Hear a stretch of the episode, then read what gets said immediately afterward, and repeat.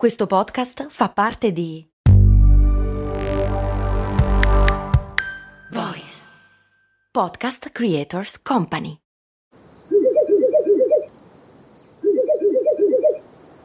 La libertà ti sta chiamando.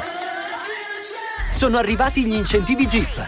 Oggi sei libero di scegliere Jeep Avenger, il suburbano più compatto di sempre, in versione elettrica, ibrida e benzina, tutte alla stessa rata. Gli incentivi Jeep ti aspettano. Corri in concessionaria, ora. Info su jeepofficial.it. Pronto? Chiede il patron Filippo perché i pulmini, a.k.a. gli scuolabus, sono gialli praticamente in tutto il mondo. Cosa, cosa, cosa,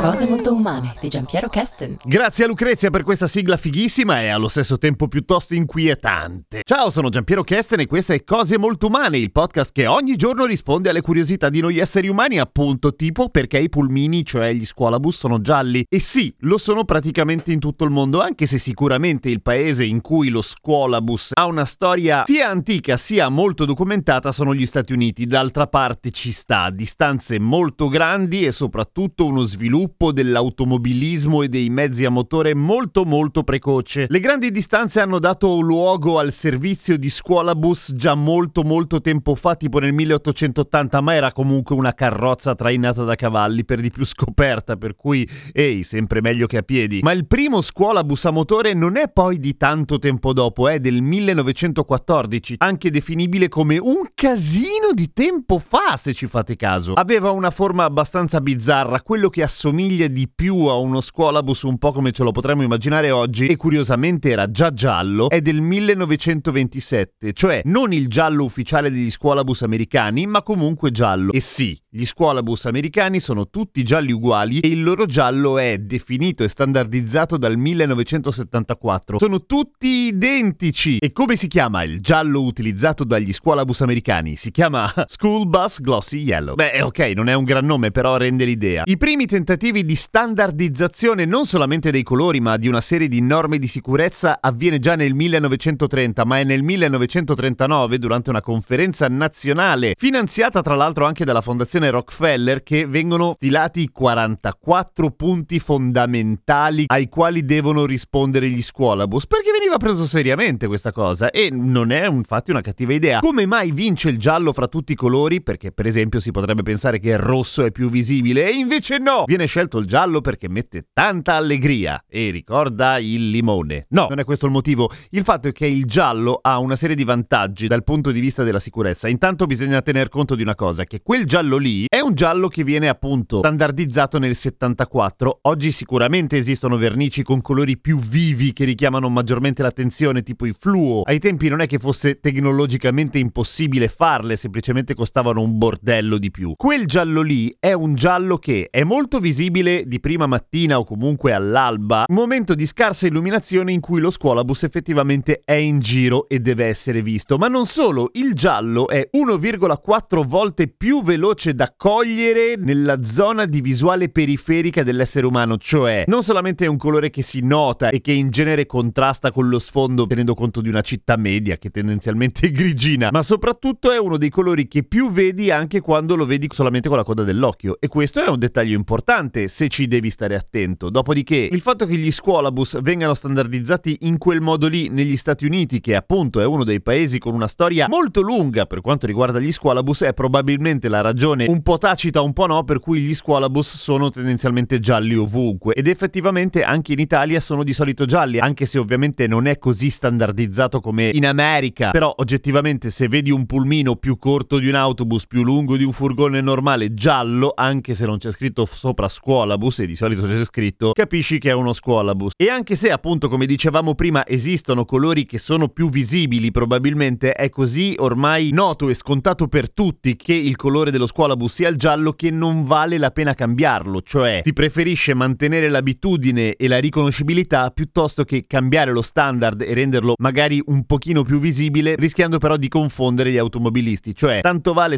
sapere com'è fatto che almeno non ci vai addosso, anche se tendenzialmente non dovresti andare addosso agli altri mezzi. Però ecco, perché sono gialli? Per questa cosa qua. A domani con cose molto umane.